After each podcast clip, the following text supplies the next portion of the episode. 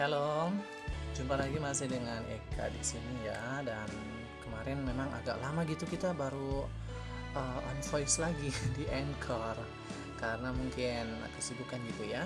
Dan kali ini di episode pertama kita di uh, Raka Wijaya RD, kita akan bahas sedikit tentang sebuah buku nih. Buku ini karya Sigit Risat, judulnya Jiwa Bahagia. Keren banget ya kalau jiwa bahagia ini saya rasa tergantung dari kita sih.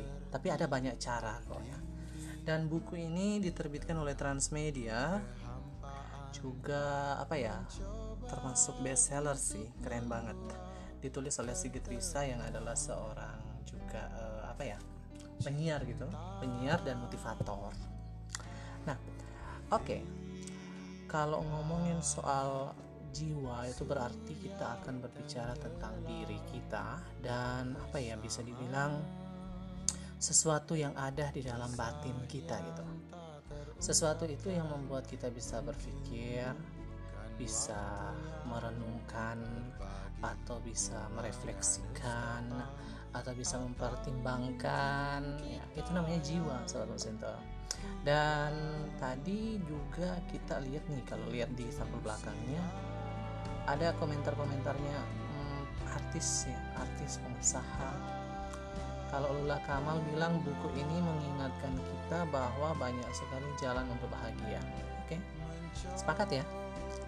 Terus Rina Gunawan saya percaya berbaik sangka jika diterapkan dalam keseharian akan membuat jiwa tuh bahagia. Oke positive thinking ya Terus ada menurut Saki Gamal Yasin, Direktur Utama Barata Indonesia, dikatakan gini. Setelah saya membaca Jiwa Bahagia ada dua hal yang menarik, yaitu The Power of Love dan The Power of Patience. Karena tanpa adanya cinta tak mungkin ada kesabaran. Tanpa adanya cinta tak mungkin ada kesabaran. Hmm. Intinya harus sabar ya dan yang terakhir ah, dari Meli Manuhutu Meli Manuhutu artis juga Jiwa bahagia adalah air sejuk yang menyirami hati dan pikiran setiap orang yang membacanya serta patut untuk diterapkan. Oke. Dan dikatakan juga saya pribadi masih memahami istilah lama. Di dalam tubuh yang sehat terdapat jiwa yang kuat. Salam bahagia. Oke. Nah, teman-teman, kalau ngomongin soal jiwa bahagia, karya Sigit Risa ini tagline-nya gini. Cara menentramkan dan membahagiakan jiwa. Mungkin sahabat mesin itu ada yang mengalami persoalan dengan jiwanya. Gangguan jiwa dong. Ya, bisa jadi gangguan jiwa ini sebenarnya tidak melulu nanti kita jadi dalam hal ini uh, orang yang tidak waras atau orang gila gitu ya. Tetapi ini biasanya menyerang uh, pola pikir kita sehingga dari situ membuat kita jatuh gitu. Bukan jatuh dan tak bisa bangkit lagi ya. Tapi maksudnya membuat kita jatuh tuh uh, dalam banyak hal. Misalnya uh, cara berpikir kita yang berubah gitu. Kesehatan kita juga yang terganggu karena pikiran yang tidak sehat. Nah sahabat kalau saya mau membaca bagian daftar pustaka ini banyak banget ya daftar isinya maksud saya. Daftar isinya tuh ada terdiri atas sub-sub judul.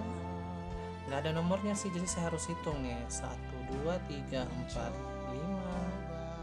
6 7 8 9 10 11 12 13 14 15 16 17 18 19 20 21 22 23 24 25 26 27 28 subjudul ya.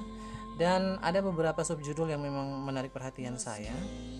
Yang pertama itu ikhlas menjalani takdir, jatuh cinta setiap hari, yang membahagiakan akan dibahagiakan.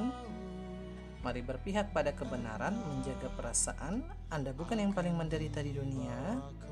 Hidup adalah siaran langsung. yang bagaimana itu ya? Hidup adalah siaran langsung. Terus jangan disesali, nikmati prosesnya. Hidup dan berpikirlah sederhana. Perlakukan mereka dengan baik, hidup dengan kesadaran jangkar pengait, unik sekali ya.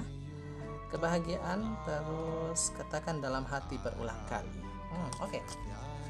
Terus kalau dilihat di bagian daftar pustaka, buku ini juga mengambil atau mengutip ada beberapa pernyataan-pernyataan dari buku-buku terkenal juga. Ada dari Irwan Widiatmoko dengan judul Super Great Memory. Ada dari Jack Canfield dan Mark Victor Hansen dengan judul The Aladdin Factor. Terus ada dari Kazuo Murakami dengan judul The Divine Message of DNA. Ini kalau diterjemahkan Tuhan dalam gen kita. Selanjutnya juga ada dari Llewellyn Vaughan ya. Judulnya Moscow Gosha. Sebuah kisah pencerahan batin.